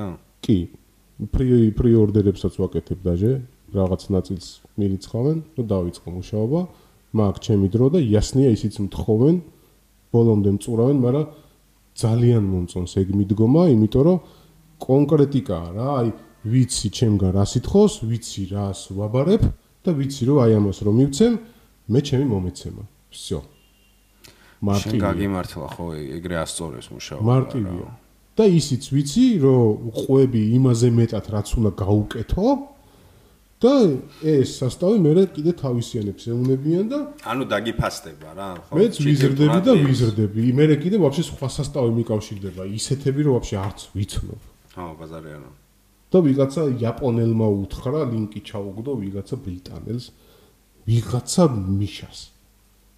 ასწორებს. კი. კაი, შენ გამოცდილებიდან ყველაზე კომფორტულად საკომუნიკაციო ბიზნეს მოდელის თემაში რომელი კომანდა არის? ამერიკელები? გინდ გადახდელუნარიანობა, გინდ კი. მიდგომა ამერიკელები ამერიკელები ყოველთვის უფრო დონატი ხალხია. და რა არის რის გამოგონია ეგრე არა? ეკონომიკის აა, სიმყარის გამო ბიჭო, არ ვიცი, მენტალიტეტი აქვს გიომაგათ ისეთი, რომ აი შრომის პასის დონატი როჟებიანი ხო დროის ფასი შეგრძნება აი ხო ევროპელებსაც ხო აქვთ გერმანელებს აუ უფ, ბაზარია. ასლაპარაკო მაგრამ ამერიკელი ცოტა ი- უფრო დობრი როჟა არის რა იაპონელები? გონია შეხება. კი აა ჟოსტკი ტიპები არიან მ. კაპიკს ზედმეტს ვერ ხო, გააგდებინებ. რა. კი, ანუ შეიძლება э, 900 დოლარიან რაღაცაზე სამი დღე გებაზროს 898-ზე თუ რაღაცა. მართლა? ვაჭრები არიან? კი. ვაჭარი ჟილკიანი სამურაი. ტიპები არის, სამურაი მაგრები, ვაჭრები, მართლა ბაზარი მაგრები არა. არის. და თავისებურად ყველა მაგარი ტიპაჟია, მაგრამ აი ამერიკას ხანარი მიდგომა აქვს რა. ეხლა იქ ნამყოფი ვარ ძალიან ადრე 10 წლის წინ და იქ რო ხარ ნამყოფი და იქაურებთან ურთიერთობა გაქვს, კიდე უფრო კ- კარგად მიხვდები რა. სხვა ტიპები ბევრს არიან, ხომ მოძრაობ, რა. ბევრ ქვეყნებში, ბევრს ხომ დადი. ეხლა ფთო- ცოტა ფრთები მომაჭრეს ამ პანდემიის ნუ გონში, პანდემია რა, თორემ ყველას ხო ჩამოათალა, მაგრამ ზოგადად ისე ზოგადად აი თვეში ერთ-სამი რეისი ყველაზე ისეთი პონტი მქონდა რა. ხო და აი დილას აა, გავიგუძებდი და იმეილზე პროსტო მხვდებოდა ბილეთი ეგრევე და ბალა, გაი. ერთი რუგზაკი ყოველთვის ჩაწყობილი მეც მინდა მქონდა და ეგეთი იმეილები. ხანდახან მოვიწყდებოდა სახში რომ მეთქვა რომ სხვაგან მივდიოდი და არა პროსტო ეს სადღაც ესე სიგარეტზე რუსთაველზე ჩავდივარ და წავ- ხო. ავდოს გაფრიდა სადღაც. ერთხელ დაჟე დამავიწყდა და ეს რუგზაკით წავედი და რომ მომწერეს სადღაც სხვა ქვეყანაში რო ხარ და ამას რო აკეთე. ბრანდენბურგის იმასთან გავაგზავნე სელფი და აღარ გეტყვი რა მითხრეს ხო, გადაახლოებით ხვდები. უყურე, აი რატო გითხე, იცი რომ როცა ბევრს მოგზაურობ, თან კონკრეტულად აი სამსახურის თემაშიც თუ რაღაცა შეხება გაქვს ხალხთან. აი ხა შედარებას ვაკეთებთ რა, მე ამერიკელები დონატორი ტიპები არიან, უფრო შედრი ტიპები არიან ფასის. აა ტიპის გარეშე იმათთან არაფერი არ არსებობს რა. ხო. ტიპები ხო იცი? ანუ ხო, მივხვდი, ჩაივარდა. მივხვდი, ბაზარი არა. არა, მაგათვის აა, მიუღებელია უმაგისო. კულტურის ნაწილია, ხო, ბაზარი არა, კულტურის ნაწილია. ჩვენთან ეგ თემა არ არის. ქუჩაშიც ყუთები უდგათ ბე- ძალიან ბევრ ადგილას ტანსაცმელს ალაგებენ იქ, ვისაც უნდა მივა აიღებს და ეგეთი. ო, ეგეთი პრეცედენტები და ბევრი სხვადასხვა ყველა ქვეყანაში ოჯახს რაღაცა, სხვადასხვანაირი მინახავს. ხო. მ, ძალიან ღარიბი ოჯახი თუ არ არის, თითქმის ყველა ოჯახს ბიუჯეტში რაღაც გაწერილი აქვს თანხა, რომ უნდა დაადონატონ და აი ეგეთი ტიპები არის რა. ანუ რამე რო იყოს, ე, იმიტომ გითხე, გადაცხოვრდებოდი სად? ამერიკაში? ეგ ის ნიუ-იორკი, მოდელია მენატ- აი, ცხოვრების პონტის, ვერ- რომელიც ხო ვერ ავსებდა. იტყვი, ხა რამოდენიმე 17-20 ქვეყანაში ვარ. და აი ნიუ-იორკი მენატრება ცრემლებამდე რა, ისე მიყვანს რა. პირველი არ გამსმენია ვიცი. ნიუ-იორკის აი, ხო არის, სიდიადეზე, აი, მაგრამ. ჩაჯმულია. არ ვიცი, მე არ ვარ ნამყოფი, მაგრამ- ხო, აი ბევრი ამბობს, რომ ფო მე ნიუ-იორკი ჩაჯმულია. აი, ცოცხალი ხ- ქალაქები მევასება რა. აი ევროპა ეგაპოლისის არის დუხი გევასება, ევროპა არის ხმაური. ზომბილენდი რა. აი გერმანიაში ჩახუცაძე რა ახლა მოგიხურა კარვის ხო, ეგ არის, დაკეტილი კი, და ეგ არის. კანდახან ქუჩაში მინდა გინება და ყვინილი დავიწყო ხმა ამოიგეთ თქვენი. ხო, ეგ არის, იქ იქ ვაფშე სხვა დავარცხნილი სიტუაციაა. ხო. ეგენი რომ ლაპარაკობენ რაღაც უფლებების დაცვაზე საწყალ ძაღლებს უკეთებენ ოპერაციებს, აქ ხმის სიმებს უჭრიან და რაღაცა და რა რა სიძახი, უბედურება ეს. მართლა. ხო და ეგ ხალხი მელაპარაკება მე მაღალ რაღაც იმეებს ეგ არ რა. ვიცოდი. ხო. ეგ არ ვიცოდი. პირველად გავიგე. აი ეგრე როგორ უნდა დაეცე პროსტა ეხა ძაღალი როგორ შეიძლება კანონის ვოლოს იმაში უწევენ პროსტა, მოაქციო ხო? რაღაცა ხო რა ბალად ეგ არ ვიცოდი. ევროპად. აი ხა მტრედებს რო ტრაქში პროპკები გაუკეთონ რომ აღარ მოჯვალ ბაზი ზუსტი. აუ რა кай შედარება, ბაზარ ტრენდეს ხო ტრაქში პროპკა დაიწყებენ მაგასაც ეხა ის G20-ები და ისინი რო იკრიბებიან ხო იცი ეს ჩვენი ის რო არის რა ქვია სამიტები და ამერა. ხო თურმე აღმოჩენილა მანამდე ესე იგი არ იცოდნენ ეს გლობალური დათბობის დროჟები რო არიან რა ეხლა აღმოაჩინეს? ხო, მანამდე ვითომ არ იცოდნენ რა, არ ქონდათ ეგ კვლევები და რაღაცები. ეხლა თურმე აღმოაჩინეს, რომ ამერიკელი ადამიანიო საშუალოთო წლის განმავლობაში 30 ტონა რაღაცა CO2-ს და იმებს გამოყოფენო რა. ანუ შიტმეიკერები არიან რა, ზოგადად ყველა ადამიანიო და ეხლა მაგას ხო ვაწვევია, რომ ძალიან ბევრი დაგროვდაო 8 მილიარდიო და რაღაცაო და სინამდვილეში დედამიწას რესურსი სულ ეყოფა, ხო? ეხლა რეალურად ეგეთი რამე ხო არ არსებობს. სულ ეყოფა, არ არსებობს ეგეთი რამე. პროსტა სახელმწიფოს იდეოლოგია ეგეთი რომ რაც უფრო ხალხი მეტია კონტროლის ბერკეტები უმცირდება რა ანუ ვერ აკონტროლებ ხალხს რა უფრო მეტი ხარჯი გაქვს ადამიანს კონ- ეგ არის რეალობა თორე ის კი არა რომ დედამიწას რესურსი არ ეყოფ სადაც არ უნდა მიაფსა ამოვა რაღაცა ხო ესეა ეხლა ну ჯერჯერობით თუ ესე ჯერჯერობით თუ სანამ არ გავა ბოლო-ბოლო გავაუბედურეთ ხელოვნურად ნიადაგი ხო გააკეთეს ხო ნუ ხო. 15 წელიწადში ის აქციეს რა ქვია 64 რაღაცა და ხო მარტო უბაიში სიმწვანეს ვერ ნახავ არის ხელოვნური ხო არის ხელოვნური, ხო. გავიგე მაგრამ ხო არის შესაძლებლობა ეხა მაგრამ მთელი დედამიწა დუბაი ხო არ არის იასნა ხო უდაბნო არ არის კი ნეკათით ჩაარჩო ნავთობი ამოდის ეხა სადღაც ნავთობია სადღაც გაზია არ არის ისე დედამიწა ну ჯერჯერობით ეს შე უბრალოდ ძალიან პოზიტიური მაშინ რა ქვია აა, კონტექსტში განიხილავ არა, პოზიტიური რა, მე პროსტა- პესიმისტურად მე უდგები პროსტა ის არ მევასება რა ის იმხოტეპა სასტავი არ მიყვარს რა აი ერთი იმაში ეგ- ეგ მეც არ აი ესე მევასება. რო იყურებიან გვერდებში რო არ იყურებიან ეგეთი როჟების წინააღმდეგ ვარ ყოველთვის რა ანუ უალტერნატივო სასტავი როა რა აი ელემენტარად ეხა მწვანეზე როა მთელი ის გადასული მთელი მსოფლიო ეხა აკვიატე ხო გახსოვს ერთი პერიოდი სუხე უნდა იყოს და რაღაც ხო იცი ეხა ხო ყველაფერზე მწვანეზე არიან და აი აიღე მაგალითად ელექტრომანქანების ზაიობი რო დაიწყო ეხლა რა კი მაგრამ ევასება მე ეხა სტოტიში რომ კონდეს ეხლა ელექტროს ვიყიდი ბაზარი არ, მაგრამ იმიტომ არ ვიყიდი რომ დედამიწას უნდა უშველო და გადავარჩინო რა იმიტომ კი არა რომ მიშა პროჭია და დედამიწაზე არ ფიქრობს და არა პროსტა ელექტრომანქანა რო აწარმოო 34 ტონა მ, ისა რა ქვია CO ნაგავი და რაღაცა უბედურება ძნელი გამოიყოფა ელექტრომანქანის შეიძლება წარმოების სრული დროს სურათი როცა იცი ეგრე არ არის და შიდა წვის ძრავის წარმოებისას 12 ტონა გამოიყოფა. ну ხო ანუ მარკეტინგი მაშინ ლითიუმი ანუ ვრცელდება. მარკეტინგზეა საუბარი კი და აკუმულატორი ლითიუმი ხო ისეთი უტილიზაცია რაღაცაა ძაართული რომლის არის. უტილიზაცია ხო. ფიზიკურად არ ხდება. მე აქვს სადღაც ვიეტნამის რაღაცა უბედურ მიტოებულ ადგილას, იქ რაღაცა აუზები აქვთ, იქ ქვავენ ამ ლითიუმს, მე კიდე მე აქვს სადღაც გდანის ნაგასახელს ვიეტნამში ვიეტნამიდან. იქ მარხავენ, მე იქ რაღაცა მცენარე ბანანი ამოვა ვიეტნამში და ჩამოვა აი ეგ გაჭმევენ. აი ეგ არის მწვანე და ეკოლოგიური. ლითიუმი არ ხო, ნადგურდება მაგ ფიზიკურად. ამბავში მარკეტინგი ძალიან ბევრ შვება, იქ კი. შეფუთვა რომ აა, იმ ნარატივის გატარება რომ ყველაფერი პოზიტიურია და ასე შემდეგ, თუმცა სრული სურათის დროს ხანდახან ვაფშე სხვა რაღაცა ხდება. კი. მაგრამ ნუ თავარი სათქმელი ხო მაინც მნიშვნელოვანია რა, რომ სიმწვანეს აქვს კი, მნიშვნელობა. არა. რა, ანუ მაგაზე ბეტონის არაფერს ჯუნგლებად არა, პროსტა გადავიქცე. მოჩვენებითი ის არ მოყავს. არა, მაგაში მე, რა. აბსოლუტ ხო, ხდები, ანუ არა. სწორად შეფუთული მარკეტინგის ხო. გამო რო ხდება, ეგ ძალიან ცუდია რა, ხო. ბაზარია რა და არასწორი იდეის გამო. კი. მაგაში გეთან. ეხლა რო ამოვიდათ ფრთები და ვითომ ადრე რო არიწოდნენ ეს ტანსაცმლის ბრენდებიც ეხლა ცხოველს არ კლავთო და ო, კოსმეტიკა, კოსმეტიკაც ალკე ამბავია კიდე, ხო. მოკიდის ლუი ვიტონი პალტოზე 300000 დოლარად. და შენ წახვალ და ჩემ იყიდი რომ ბოდიში და ყავს რაიმე მომკიდის ამაში ცხოველი მელიჩნად არ ლუი ვიტონი. მოუკლავს. ხო გაიგოს ლუი ვიტონმა 300000 მე შენ ამაში გადაგიხადო ეგ ერთი და. ხო და უფრო მეტად იყიდიან, იმიტომ რომ ვაიმე ნახე ლუი ვიტონი რა მაგარი ცხოველი არ მოუკლია. და შენ დებილით იყიდი 4000 ბიჭო, დოლარს. აი, მაგითი დაიწყე და აშკარად შენ ეგ ძალიან ხვდება გულა გულზე. მართლა ცხოველი, მაგრამ აი მოჩვენებითობა არ ხო და მიყვარს, შენ რა. ეს სნობიზმი ძალიან ხვდება გულზე და მაგრა. კი კი მეც მაგიზიანებს ეგ სნობიზმი მიდგომა ეგეთი ძალიან ცუდი არის ბრბოს რაღაცა ისეთი მიდგომა რო აქვს ხო და საიდანაც წავედით ხო საიდანაც გადავედით კაი აა ვაფშე სხვა გეგმები მქონდა იდეაში, ბევრად საინტერესო წავიდა ეს პოდკასტისაც. თუ შეგიძლია არა, არა, არა, მეგობრებო. ბევრ ბევრად საინტერესო წავიდა და ბევრად მიხარია. აა გეცოდინება ალბათ თუ არ იცი გეტყვი რომ ესეთი რუბრიკა გვაქვს ხოლმე რჩევები. შე პოპკულტურასთან როგორ ახარ მითხარ? ტექნოლოგიებთან რომ აა, გა- ა, ზემოდან ჯიდერი თოფ ვიცი და ა, ლაგამი რო გაქვს ამოდებული ყველა აპარატურაზე, მაგრამ პოპკულტურასთან კინო, ანიმე, ა, რაღაცები ანიმე არა არ ვიცი მადგული მატკინე გავატარეთ. აა, კინოსთან როგორ ხარ?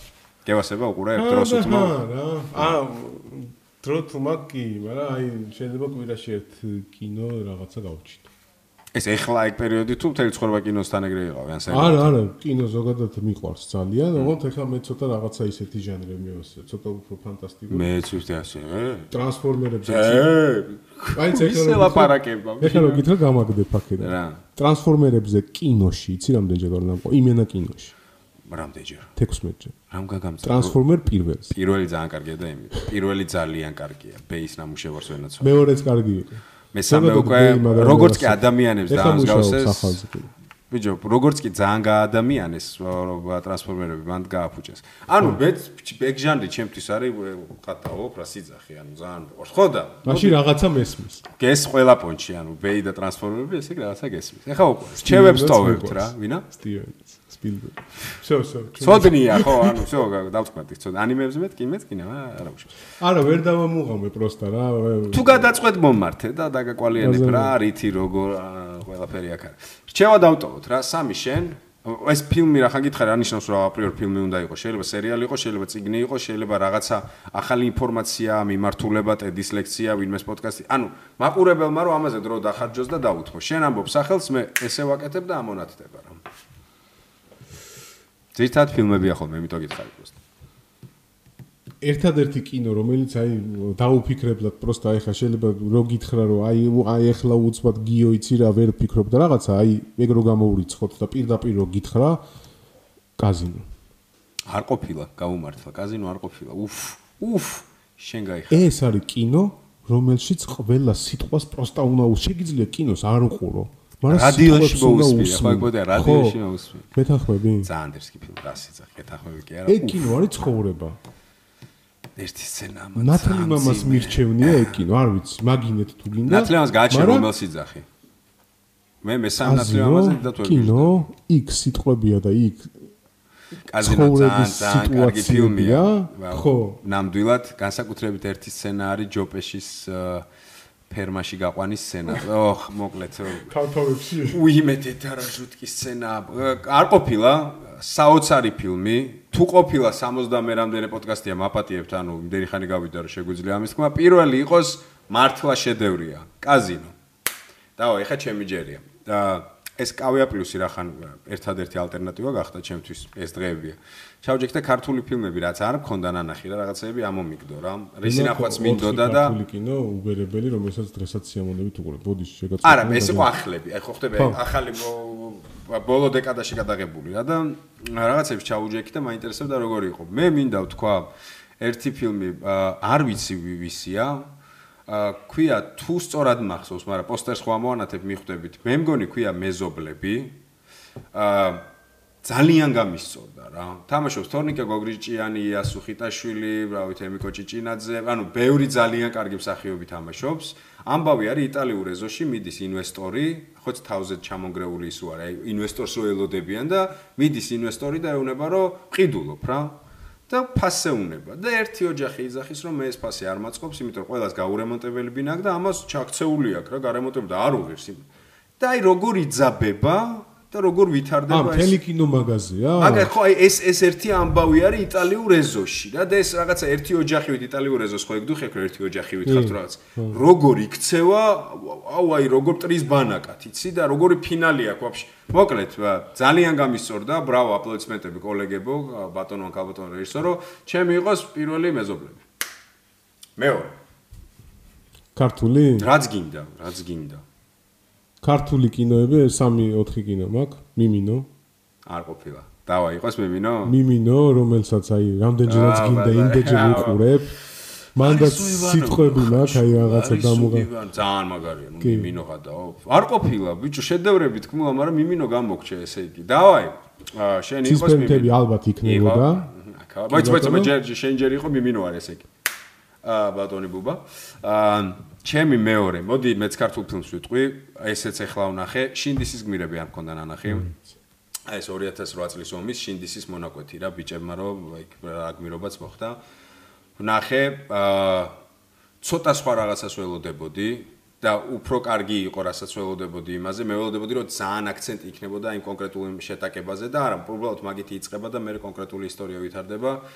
ყველას გირჩევთ ნახოთ ამ კავეაზე დევს ა, შინდისის გ- გმირები, მე მგონი ესე ქვია, მ, უ- ახალი ფილმია 2-3 წლის ა, ბატონი გოგა პიპინაშვილი და მოკლედ ნუ კარგი ბევრი მსახიობი არის. ა, მე დავტოვებ მეორეს ამას. ა ბატონო და მესამე შენი. ქვეური. აა მაზარი არა არ ყოფილა ქვევრი. რა ტყუილა გაჭმევ ფურსა. ყარს, აუ ქვევრი როგორი მაგარი. ყარს, აუ რა მაგა. ანუ ქართული კინო მივუშვა, დავა შენი მესამე იყოს ქვევრი და ჩემი მესამე რა ვნახ, კიდევ ვნახე ქართული ფილმები. აა აუ იმაზე ჩავრთე და ძალიან უცნაური სახელი აქვს ამას არ დავტოვებ იმიტომ რომ დამეძინა გუშინ ღამე ჩავრთე და დამეძინა დღეს გავაგზელებ სვიად გამსახურდიას ბოლო აი ტყეში გახიზნული რო იყო თავის ა, ი- ი- თა- თანა მებრძოლებთან ერთად აი ბოლო ამბავი არის რა და რაღაცა უცნაური ქართული სახელი ქვია ფილმს მაგას არ დავტოვებ მაგრამ შეიძლება დასერჩოთ აა იმას უყურებ მალალეტკებზე რო არის ნეგატიური ციფრებით რო ქვია აი იმ სახელებს დაუბერდი მოკლედ ბა- ფილმი აა ეხლა ხანს ა, გა- გადაღებული არის ახალი არის ხდება ციხეში მოქმედება ა, არასრულწლოვანთა ციხეში ქვია უარყოფითი რიცხვები ხო კიდე კაი გამახსენდა მე მესამეს დავტოვებ აი ამას რა გინდა ერთი უცხოური დავტოვოთ ხო პირველი რა ხო პირველ კაზინო დავტოვეთ მარტო და შეიძლება ქართული მადლობა ძალიან დიდი ძალიან გაასწორა ვაფშე სხვა რაღაცას მინდოდა რომ ტექნოლოგიური ის გქონოდა ხო ხტები რაღაც მე ბევრად უფრო არ არ ბევრად უფრო მართლა საინტერესო წავიდა მე მინდა კიდე დაგპატიჟო შენ ა, უახლოეს მომავალში და ა, ერთი ე, მით გავაჟღერეთ ეგ მიმართულება და აა, ჩი- ესე იგი ხვდები უკვე. მე ძალიან მიყვარს მაგ ა, ბეთჰოვენზე გაინტერესებს რა. რა რა თქმა უნდა, რა თქმა უნდა, როგორც სწორად გამოიცარი. და შეც აშკარად გააკეთე. ლუდვიგაზე არა, უბრალოდ. აბრუნე ბეთქოინი. არა. ბიტკოინს. არა, არა, არა, არა ტვინი გამეპურღა, აღარ მინდა თქვენი ბიტკოინი, თქვენი ეთერიუმი თავი გამონით. არა. შენ ათ- ახსენე ძალიან ისე ისე ის ფრაზა რომ მივხვდი რომ ეგ თემა ანუ ბევრს გაფიქრებს. აა ალტე ანუ მომავლის ის სცენარები რომელიც აა თითქოს ან კინოს კონტექსტში თქვი შენ რომ გვაჩვენებენო და გვაჩვევენო, მაგრამ აშკარად შენც ფიქრობ მაგაზე ბევრს, რომ უახლოესი მომავალი რა, ანუ მე მე ვიძახე 20. ჩვენ რომ მოვესწრებით, მოდი ესეთ მომავალი Э, ტექნოლოგიის ესეთ კონტექსტში. რაღაცას უნდა მოვესწროთ. ნუ და ნუ ამბობ ეგრე, რას ქვია წესი არა, კაცო. ნუ მე- მე იმას არ გეუბნები ხო ორგანოების აპგრეიდს არ ამგონია ჯერჯერობით. დასაწყის მოვესწრებით. ანუ რომ იხვიდე უცბად ვულკანიზაციაზე ხელი რომ გამოცვალო და რაღაცა. აი, ეგ ფონს გეუბნები. სანამ დავამთავრეთ, მაშინ ესე კითხავ. რეგენერაციის უნარის კლაუშაბი ხო იცი? არა? აი ეგ არის რომ წალეკავს თელ სოფლიოს მაგას ეგ ეგ რა, უჯერებდა არის, ხო? ეგ რა, არის, ეგ ვინ არის? იდეოლოგი მთელი პლანეტის. ეგ არ ვიცი. მაგისგან მოდის ეს დათბობებიც არა, უნდა ჩაუშვდე ეგ თი იდეოლოგია არ ე, ვიცი. დათბობებიც, ეს მ- ხალხის მომეტებული რაოდენობაც და ვაფშე მაგ G site-ზე ერთი სტატია გამოჩნდა. ჰა. ყველაზე დიდ მიღწევებს აკეთებენ ქო რაღაცა ეგეთი სახელი იყო აღარ მახსოვს პროსტა ჩავინიშნე გაიგე რომ მეორე დღეს წამიკითხა რა და გაქრა ეხლა ვეძებ кайხანია მაგ სტატიას ანუ რომ ნახეს რომ კომენტარები ხალხი აბუნტდა და რაღაცა ანუ იდეა რა იყო იცი შიმშ მშიერი ხალხი უფრო კარგად ააშენებს და იმუშავებსო რა ქვეყანასო რა ძალიან ისეთი ორაზროვანი ფრაზაა. ხო და ეხლა რეცესია მოდის კაკრას. ამერიკის და დიდი რესტარტი მოხდება ალბათ ფინანსური, ძალიან დიდი რესტარტი და ალბათ ეგეც მოვა ცოტა შიმშილობა. როგორ პოზიტიურად მიმთავრებ. არ ძალიან დიდი გიმთავრებ, არა. მადლობა, რომ შიმშილი მიქადაგა, მიქადაგა არა, რა გიხადები კაცო. არა, ანუ დიდი ფინანსური რესტარტი მოდის ძალიან. მე ესე ვფიქრობ, შეიძლება ბებერი ინდოელის რაღაცა ბლაყუნა აზრები დაარქვათ ამას, ინდიელის უკაცრავად ინდოელის არა. მაგრამ კაი რესტარტი მოდის. კარ, მოიც, კარგი რესტარტი? ანუ იმას- საჭირო? საჭირო საჭირო ვისთვის როგორ თუ ის ეგ არის, დეფოლტი რო ჩემთვის არ 2008 არის -ში ეგეთი საჭირო. გველოდება? ეგ კაი პონტი იყო ანუ მე მე ვფიქრობ რომ რატომღაც ხო ნახე ევროს რას უშვებიან დედასუნია ჩამოდის. ნო ნუ მაშინებ გეხოთ ვალები ანუ, მაგ არა, გათხრილი ხო, ხო, ბანკში, აუ რე. ვალები მეცა მაქვს ბანკის ვალი არაფერი არა. ხო და მე ბანკში შენ ჩათო დოლარში გაქვს დოლარში მაქვს, ლარშიც მაქვს. ლარი თუ აქვს აი პონტი დოლარში არ მნოქო. ანუ ნახე რა არის ე, ყველაფერი მიდის იქითკე რომ ნებისმიერი ვალუტა უფასურდება ხო ესეა გადადის ხალხი ფულს რო ეძახის ეგ ხო რეალურად ფული არ არის ეგ არის ვალუტა ჩვეულებრივ ხო ფულს ეძახიან რეალურად ოქროს ხო. რა თქვა რითიც მყარდება ეს ხო ეგ ყველა. არის ვალუტა ო- ოქრო არ არის გამყარებული ოქროთი არ- არც ერთი არ ქვეყნის არის, ეგ ვალუტა ხომ მყარდება კონკრეტულად? 73-ში გამოვიდნენ და ნიქსონი იყო თუ ვინ იყო? აღარ მახსოვს. 13-ში გამოვიდნენ და თქვენს რომ გაიკეთეთ თქვენ დოლარები ამოიზრდებთ ადგილას ოქროთი ვეღარ ვამყარებთ და კარგად იყავით. და არ შეიცვალა სურათი იმის მერე? არა, რაც ოქროთი არც ერთ ქვეყანაში არ არის გამყარებული, არც ერთი ვალუტა. всё, იმიტომ რომ უფასურდება. ყველამ დაიკიდა ეგეთი რაღაცა. აპარტყუნებენ ტუალეტის ქაღალდივით ბეჭდა. რა ის ოქრო არა ის. ამ წელს მარტო თუ ო- ამ ორი წლის განმავლობაში 6 ტრილიონია დაბეჭდილი დოლარი. მაიტა ჩვენს დავბირთოთ, ეგრე იცი არაფრით რამდენი? გამყარებული ფულის ბეჭდოთ უნდა. მაგას გეუბნები ზუსტად. მაგას მოყვება ის რასაც ამბობ? ხო და ანუ მიდის ყველაფერი იქითკე რომ გლობალურად ყველა ვალუტები უკვე უფასურდება. ეხლა სხვა ქვეყნებს რო უყურებ რუსეთი აგერ ომობს იქით და საბოლოო ჯამში всё დოლარზე უარი განაცხადა რუსეთმა. იქით თურქეთი ათამაშებს ტრაქს აღარ გვინდა დო ანუ დოლარის ძალა რითია ნავთობით ხო ესეა. იმას რო ეძახიან ე, მ, რაღაცა რაღაც ნავთობ დოლარს, ნავთობ დოლარს ეძახიან, ანუ დოლარს, ხო? ომებს რატო აკეთებს ამერიკა, რატო აწარმოებს, რომ დოლარი გაამყაროს და ნავთობის მონოპოლიზაცია შექმნას იმით, რომ დოლარზე იყიდოს მარტო ნავთობი ყველა, ხო? და ამ ინფლაციის ალტერნატივა რა იქნება? ანუ დოლარს თუ დედა აღარ ეყოლება რა? შენ რა, ძახე ალბათ- კრიპტოები? ოჰ, მე მაგეთკენ ვიხრე- ვიხრები რა. ერთადერთი ვალუტა, რომელიც შეინარჩუნებს თავის ძალას ბიტკოინი. რომელიც ასევე არაფრით არ არის გამყარებული.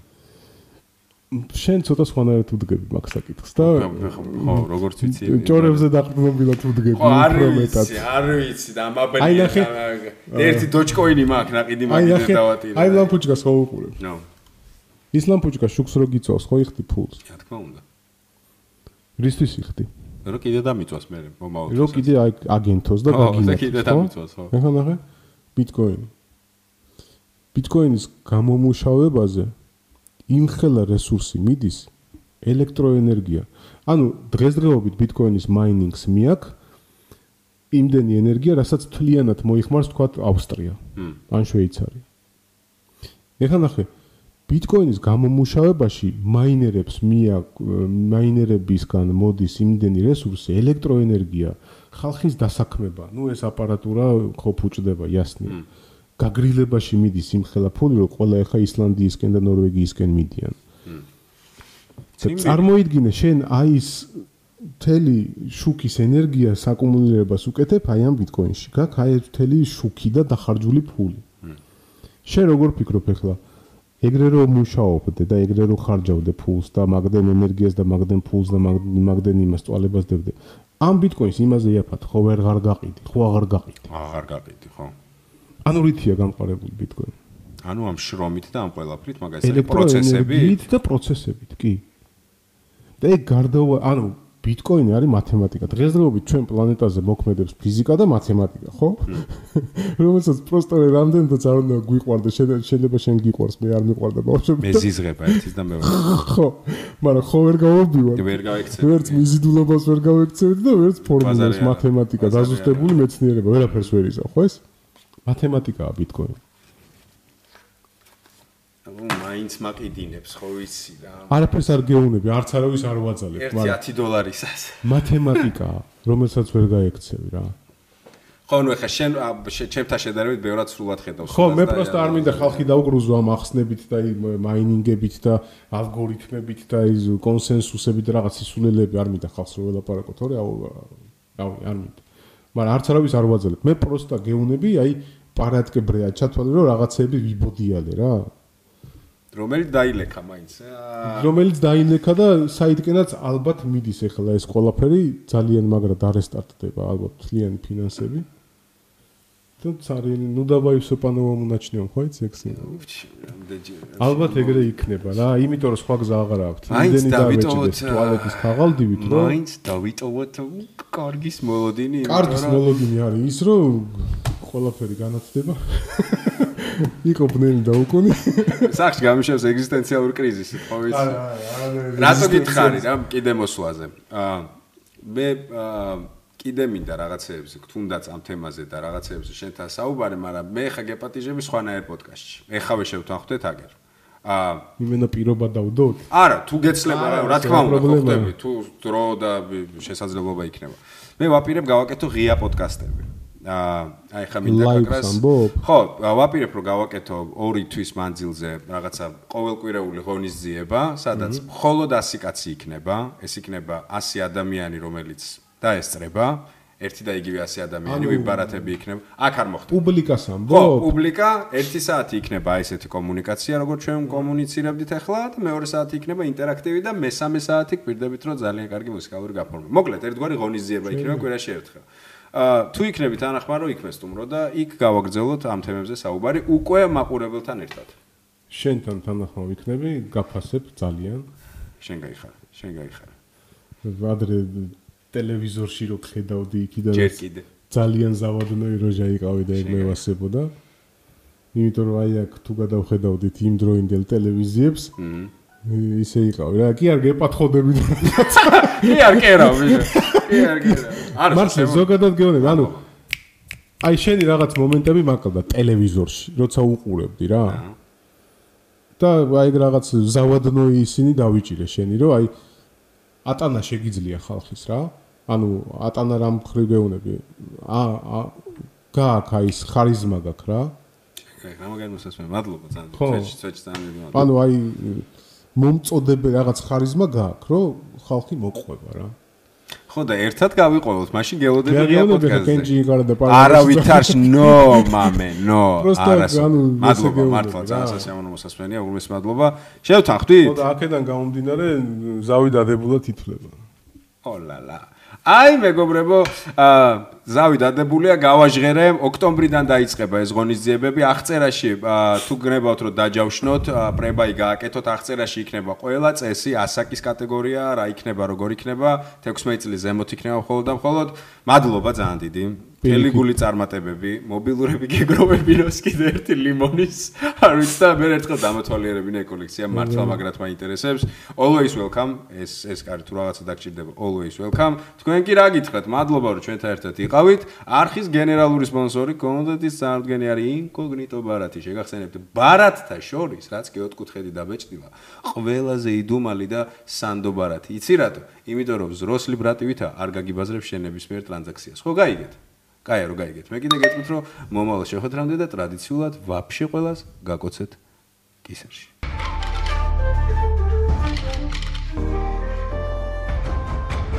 არა. სერიოზული პოდკასტი.